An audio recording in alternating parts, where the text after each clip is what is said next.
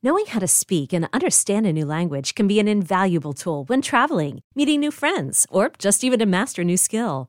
But it's not always simple when you're bogged down by textbooks and structure classes. That's why so many people trust Rosetta Stone. Rosetta Stone is the most trusted language learning program, available on desktop or as an app. It truly immerses you in the language you want to learn, like Spanish, French, Italian, Chinese, and more. You won't just be studying English translations. The Rosetta Stone intuitive process helps you pick up a language naturally, first with words, then phrases, then sentences. Don't put off learning that language. There's no better time than right now to get started. For a very limited time, listeners can get Rosetta Stone's lifetime membership for 50% off. Visit rosettastone.com slash rs10. That's 50% off unlimited access to 25 language courses for the rest of your life. Redeem your 50% off at rosettastone.com slash rs10 today.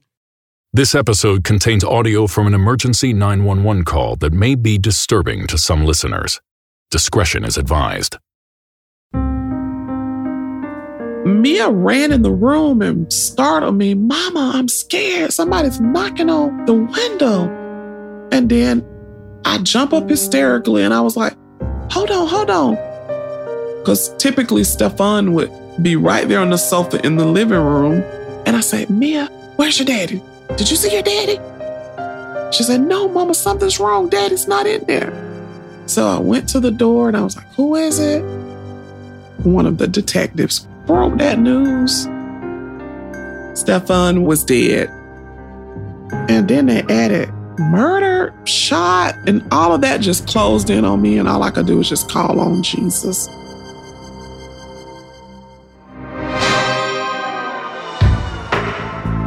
It's near midnight in South Georgia. Stefan Edgerton has just signed off his on air shift at WGOV FM radio, eager to get home to his wife Hilda and their three children. Stefan's a prominent DJ and musician with a large fan base who know him best by his nickname, Juan Gotti.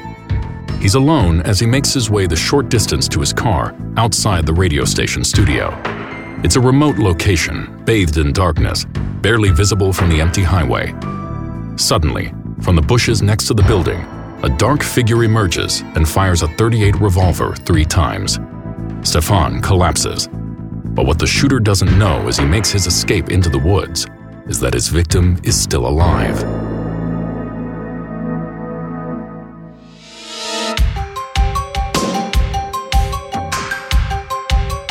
I'm Steve French, and this is Unsolved Mysteries Death of a DJ.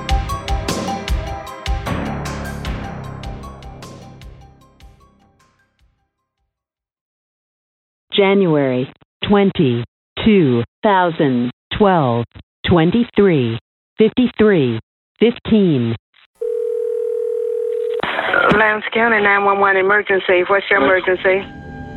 I'm at the radio station V96 on 84. I just been shot three times. Come help me, please, Jesus. Okay, you at the radio station on 84? Yes, I'm dying. Please get somebody out here. Okay, sir, I'm going to get someone to you. Which radio station?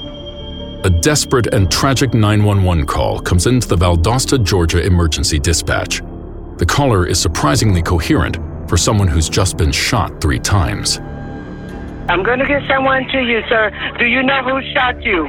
No, someone. A white man, man, help me, please. I'm dying. I'm losing consciousness. Okay, I'm going to get someone. Are you inside of the business?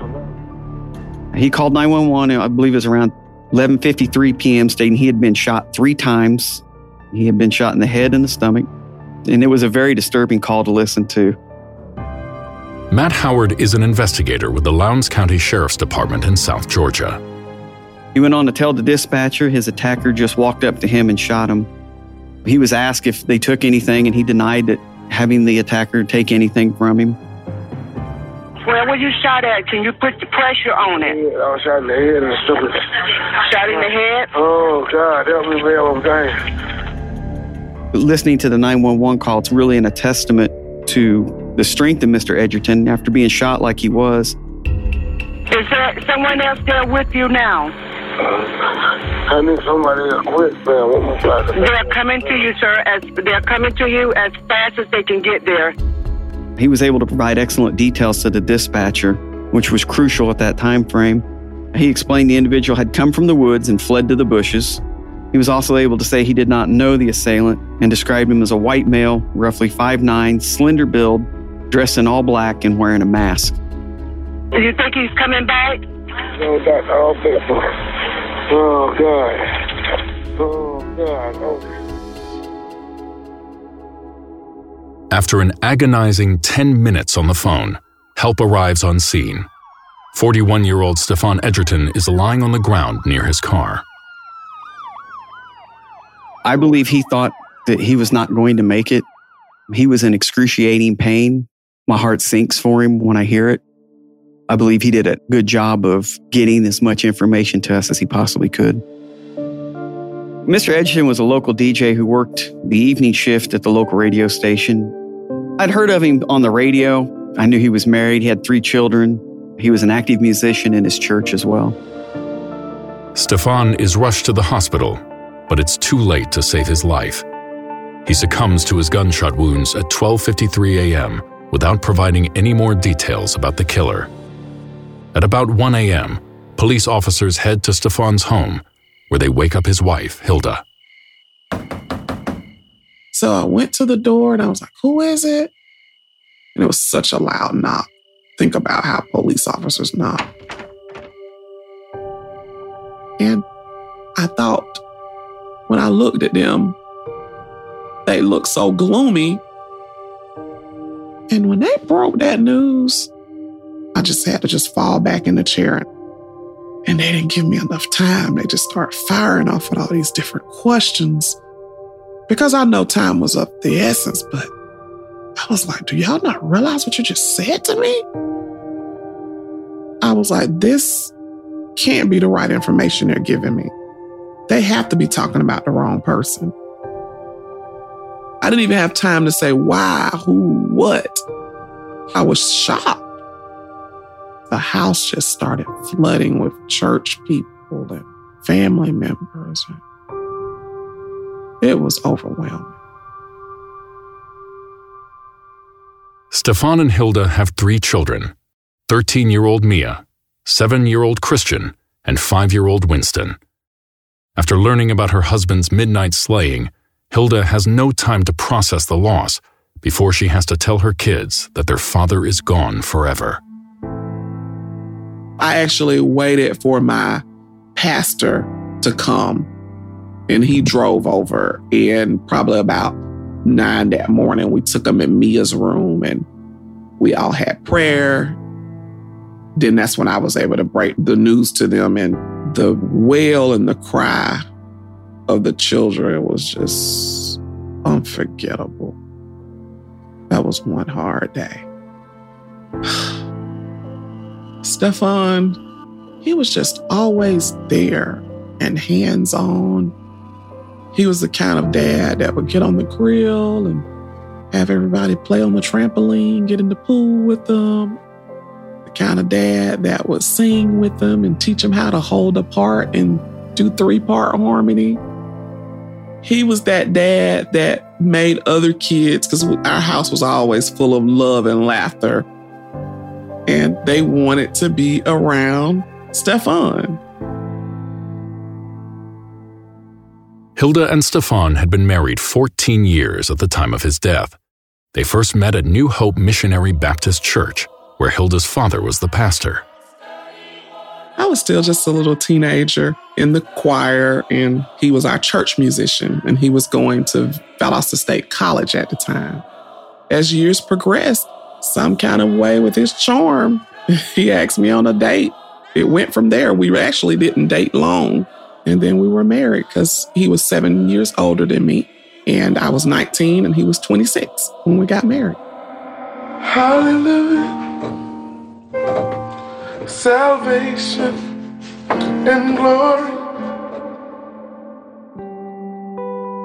Oh, I thought he was just the coolest guy. He was so funny. He made choir rehearsals feel like it wasn't hard work. If we train wreck it, he would make a big joke in the mic. He was that minister of music where he made the youth feel comfortable. Stefan was short in stature, about five six, medium build. He always walked with like this cool, smooth dap. And anybody he walked up to, he would do the manly dap him up, cool homeboy greet. Then he's gonna hug you and give you this big Kool-Aid smile.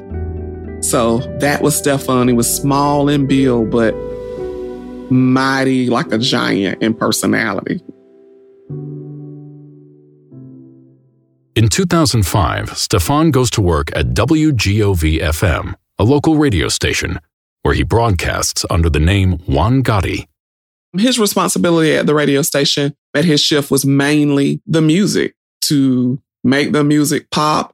He took it back to the old school, the most popular songs that are out and artists. And he even did a unsigned artist day where he promoted other guys and ladies that were trying to be heard and discovered. So he had a lot of different varieties of what he promoted during his show.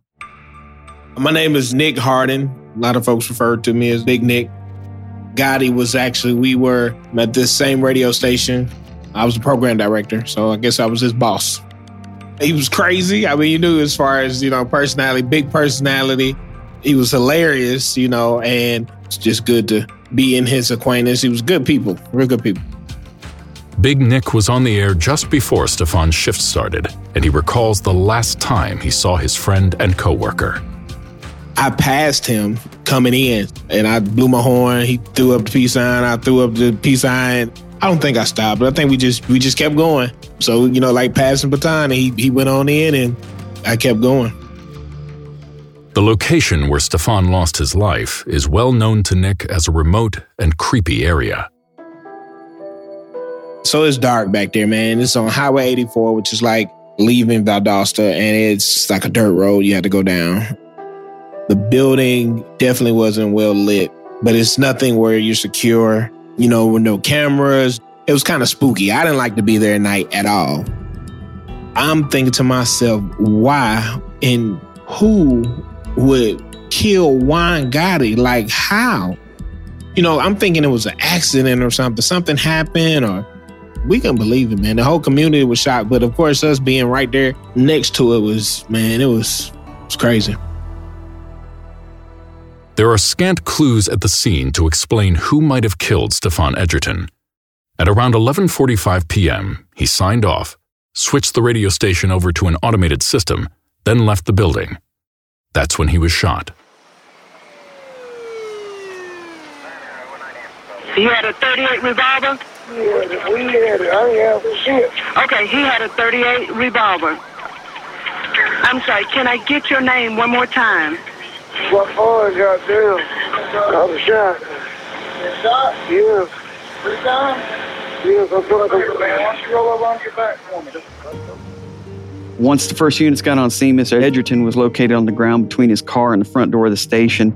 They observed a set of keys, a cell phone, a bag of potato chips, a phone charger, Newport cigarettes, and a small bag of uh, what they believed to be marijuana. They also noted that his car was in the parking lot and didn't appear to be uh, disturbed or anything.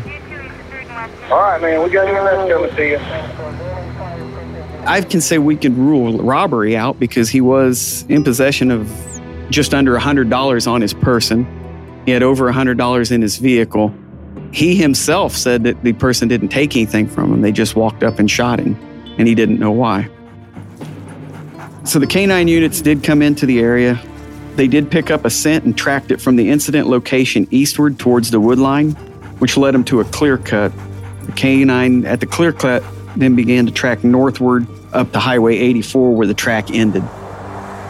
There was some castings of some tire prints that were found in that area, so it's reasonably to believe that the individual either had a car sitting there or there was a car there waiting for him or them to pick up and take him from the area. Investigators canvass the area and stop vehicles, hoping to find a witness who might have driven past the station at the time of the murder. Their effort uncovers a potential lead. A truck driver who was traveling eastbound on 84 near the time of the incident did report a small car with a large rims pass him at a high rate of speed, roughly a mile from the incident location. The car continued down into town right there at the I 75 where they headed northbound. Unfortunately, during that time frame, we had traffic cameras, but they weren't set up to record. So the identification of the vehicle was never able to be determined, so no one was able to be questioned on that. Hey, Unsolved Mysteries listeners. I'm here to tell you that there's no reason to panic the next time you're searching for the perfect gift. Now you can use gift mode on Etsy. Gift mode on Etsy takes the stress out of gifting so you can find the perfect item for anyone and any occasion. It's easy. Just tap or click gift mode on your Etsy app or Etsy.com. Then answer a few short questions about who you're shopping for and what they like. And gift mode instantly gives you curated gift ideas based on hundreds of personas. There's a lot of pressure around gifting. I usually have a hard time thinking of gift ideas for family members, and sometimes I get super stressed trying to find the perfect thing.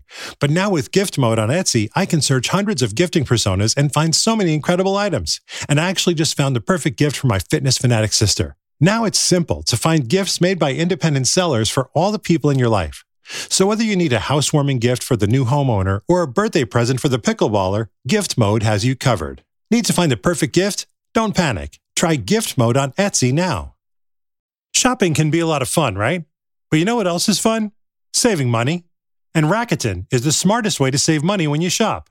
Get cash back at over 3,500 stores across every single category, including fashion, beauty, electronics, home essentials, travel, dining, and so much more. You're already shopping at your favorite stores, so why not be saving while you're doing it? It's a no brainer. Shop brands like Macy's, Bluemercury, Petco, Nike, Urban Outfitters, Neiman Marcus, and so much more. Here's how it works. The stores pay Rakuten a commission for sending them shoppers, and Rakuten shares the commission with its members. You get paid via check or PayPal quarterly. Maximize your savings by stacking cash back on top of other deals like store sales and coupons. Rakuten has 17 million members who are already saving. Why not join them? Membership is free and it's easy to sign up. Cashback rates change daily. Start all your shopping at Rakuten.com or get the Rakuten app and start saving today. Your cash back really adds up with Rakuten. R A K U T E N. The death of Stefan Edgerton has all the hallmarks of a targeted assassination. But those who know him cannot imagine who would want to kill this church musician and family man. Is it possible that Stefan was not the intended target? Could it be a fatal case of mistaken identity? When I looked into Mr. Edgerton, I haven't found anyone that spoke ill of him. He was well liked by everyone he came in contact with. He was loved by his family. So he really had no known enemies that we were able to find. I know there was a rumor of mistaken identity, and obviously that could be a theory. However, we had no evidence to point us in either direction on that. No known enemies, not to our knowledge, you know. So we had disgruntled rappers, you know, and musicians who wanted us to play their music, but nobody, you know, like I don't know nobody that didn't like Gotti. Yeah, he didn't do anything but laugh. He was always laughing and silly. He was silly. He was so silly. And it was like, man, how could you not like this dude? So we couldn't believe it. The vacuum of leads quickly fills up with rumors and theories. But one possible suspect takes hold with a few officials inside the sheriff's department. It's a drug dealer from another county who goes by the name White Boy. So we did receive an anonymous tip that individuals should be looked at, and they referred to them as White Boy. White Boy was explained to be an African American male who was light skinned. The theory was there might have been a connection between Mr. Edgerton and this individual's girlfriend. They thought White Boy killed Stefan. Allegedly, Stefan was involved with the White Boy's girlfriend, that there was a love triangle, and he was jealous because Stefan was going with his girlfriend. During the course of the investigation, this individual's girlfriend, she was interviewed. She stated she did not know Mr. Edgerton other than his radio show, and there was no other leads or probable cause that led us towards White Boy. Stefan's wife, Hilda, does her own investigation into White Boy and also comes up empty. I found a few people that knew of White Boy, and I wanted to get information about his character and who he was two or three people that responded to me said that he could be upset with somebody all day long if that was the case, but he was not the one to just want to murder somebody. One of the cousins that answered me even stated, just be careful dealing with the sheriff's department because it looks as if they just want to pin it on somebody. If the suspect known as White Boy was involved in some kind of love triangle with Stefan, he's no longer able to talk about it. White Boy was shot and killed in a drug related homicide not long after Stefan's murder. It's a literal dead end. But the possibility of a romantic entanglement surfaces again when investigators receive a copy of Stefan's phone log. There was a phone call on his phone log that the detectives did focus on. He talked to someone, which was a female, in Douglas, Georgia for over an hour and a half before he left out of that building. They questioned that young lady. To this day, I don't know who she is, what's her name. I don't know if she was married. Did she have a boyfriend?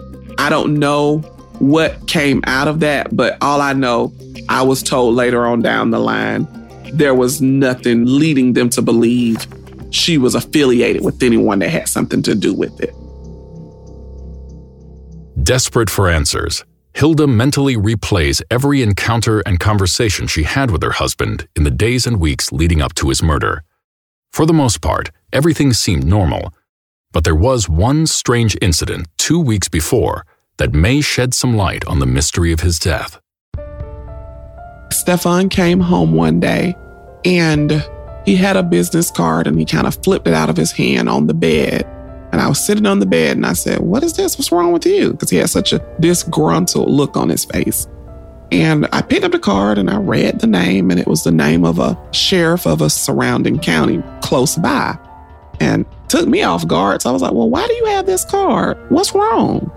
And his words were like, He came back to see me at the station.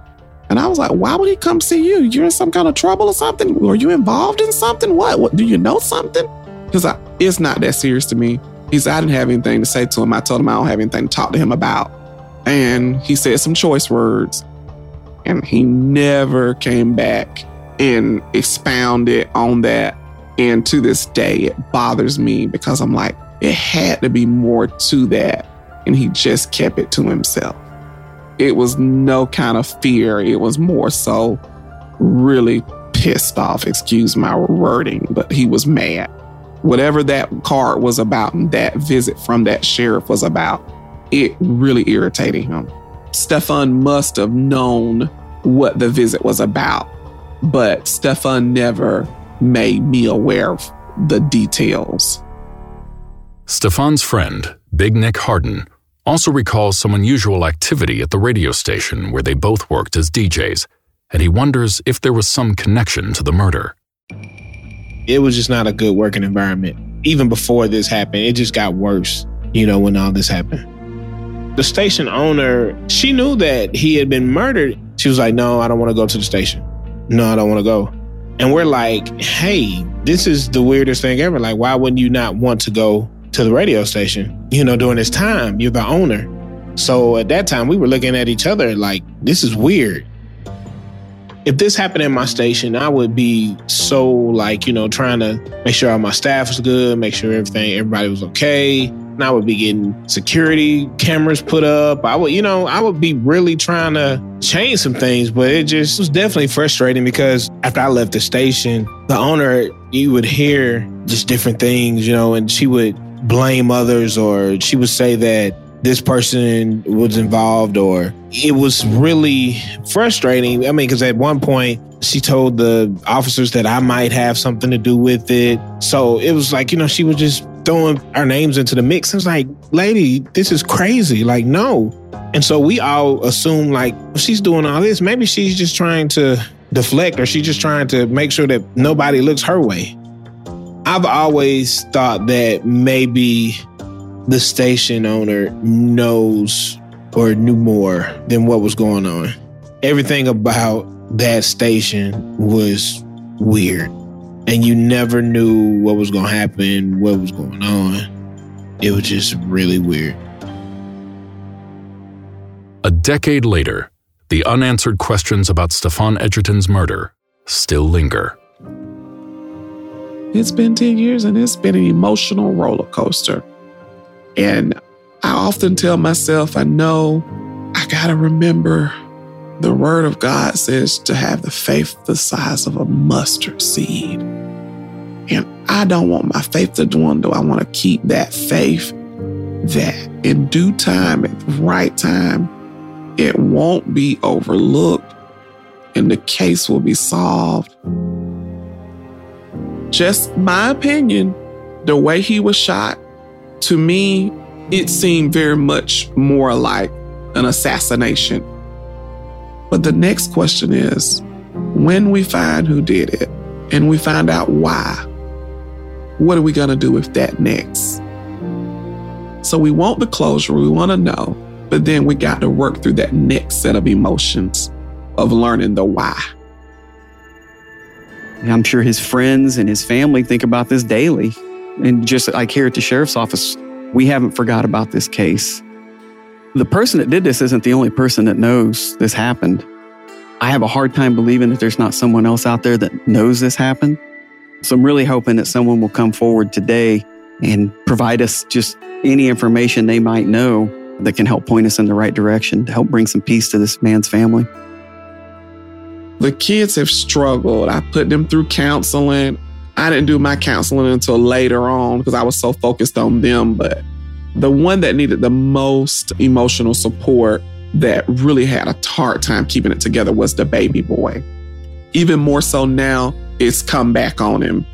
And I guess because, you know, as you grow older, you start realizing more things that your father's missing out on. And you see your friends with their parents, both parents. It's sad. I hate it for the family and the kids, you know, especially. It's just so sad that he was taken away from them. And we have no clue as to how, when, why. Just, just crazy.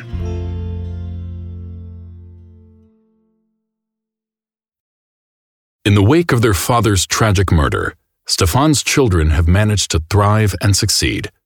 Winston, the youngest, has a musical gift like his father and made first chair tuba in the state of Georgia All State Band. Christian is a recent high school graduate and star football player whose team won the state championships.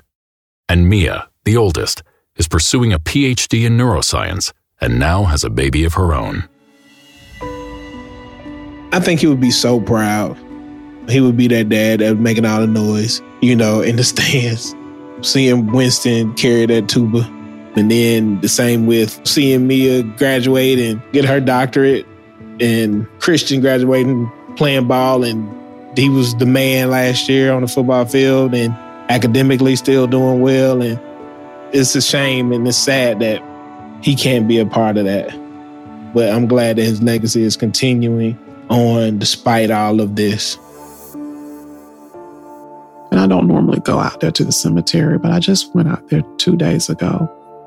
And I told Stefan, I know we've been preached to and taught that vengeance is mine, thus saith the Lord. But what's going to be good for your legacy and for me and these kids is to get that justice right here on earth and make that person be held accountable and exposed for the murderer that they were and are.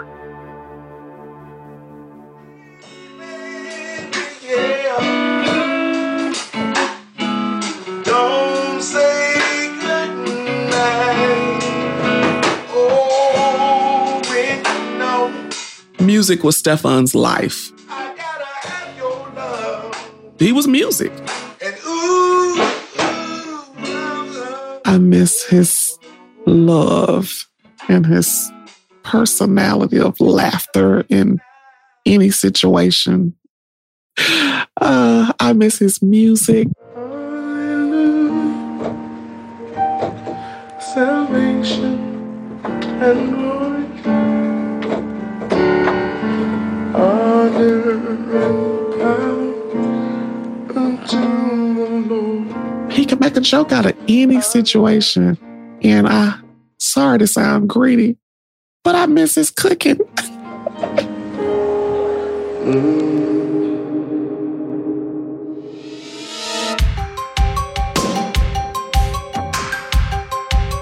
If you have any information about the murder of Stefan Edgerton, please contact the Lowndes County Sheriff's Office at 229 671 2985 or lowndessheriff.com or submit a tip at unsolved.com. Next on Unsolved Mysteries. At 7:39 a.m., a worker named Carrie Turnbull on the Northeast Boulevard Bridge saw a body come down the middle of the river, and the body got stuck on the branches of the tree that had been lodged under the bridge. Carrie Turnbull actually told me that if the tree hadn't been there, he couldn't imagine that we would have been able to find her, that she may have gone out to Delaware Bay. I know that happens to people that they never find their loved ones, and I just can't imagine a worse torture. Unsolved Mysteries is a production of Cosgrove Meurer Productions and Cadence 13, an Odyssey company. It is executive produced by Terry Dunn Meurer and Chris Corcoran. Produced by Christine Lenig, Courtney Ennis, and Bill Schultz. The story producer for this episode was Ann Toller, and it was edited by Paul Yates. From Cadence 13, editing, mixing, and mastering by Chris Basil and Andy Jaskowitz. Production support by Sean Cherry, Ian Mont, and Ava Fenneberger. Artwork and design is by Kurt Courtney. Publicity by Maura Curran, Josephina Francis, and Hilary Schuff. The original theme music was composed by Gary Malkin and Michael Boyd. Thanks for listening to episode 63 of Unsolved Mysteries.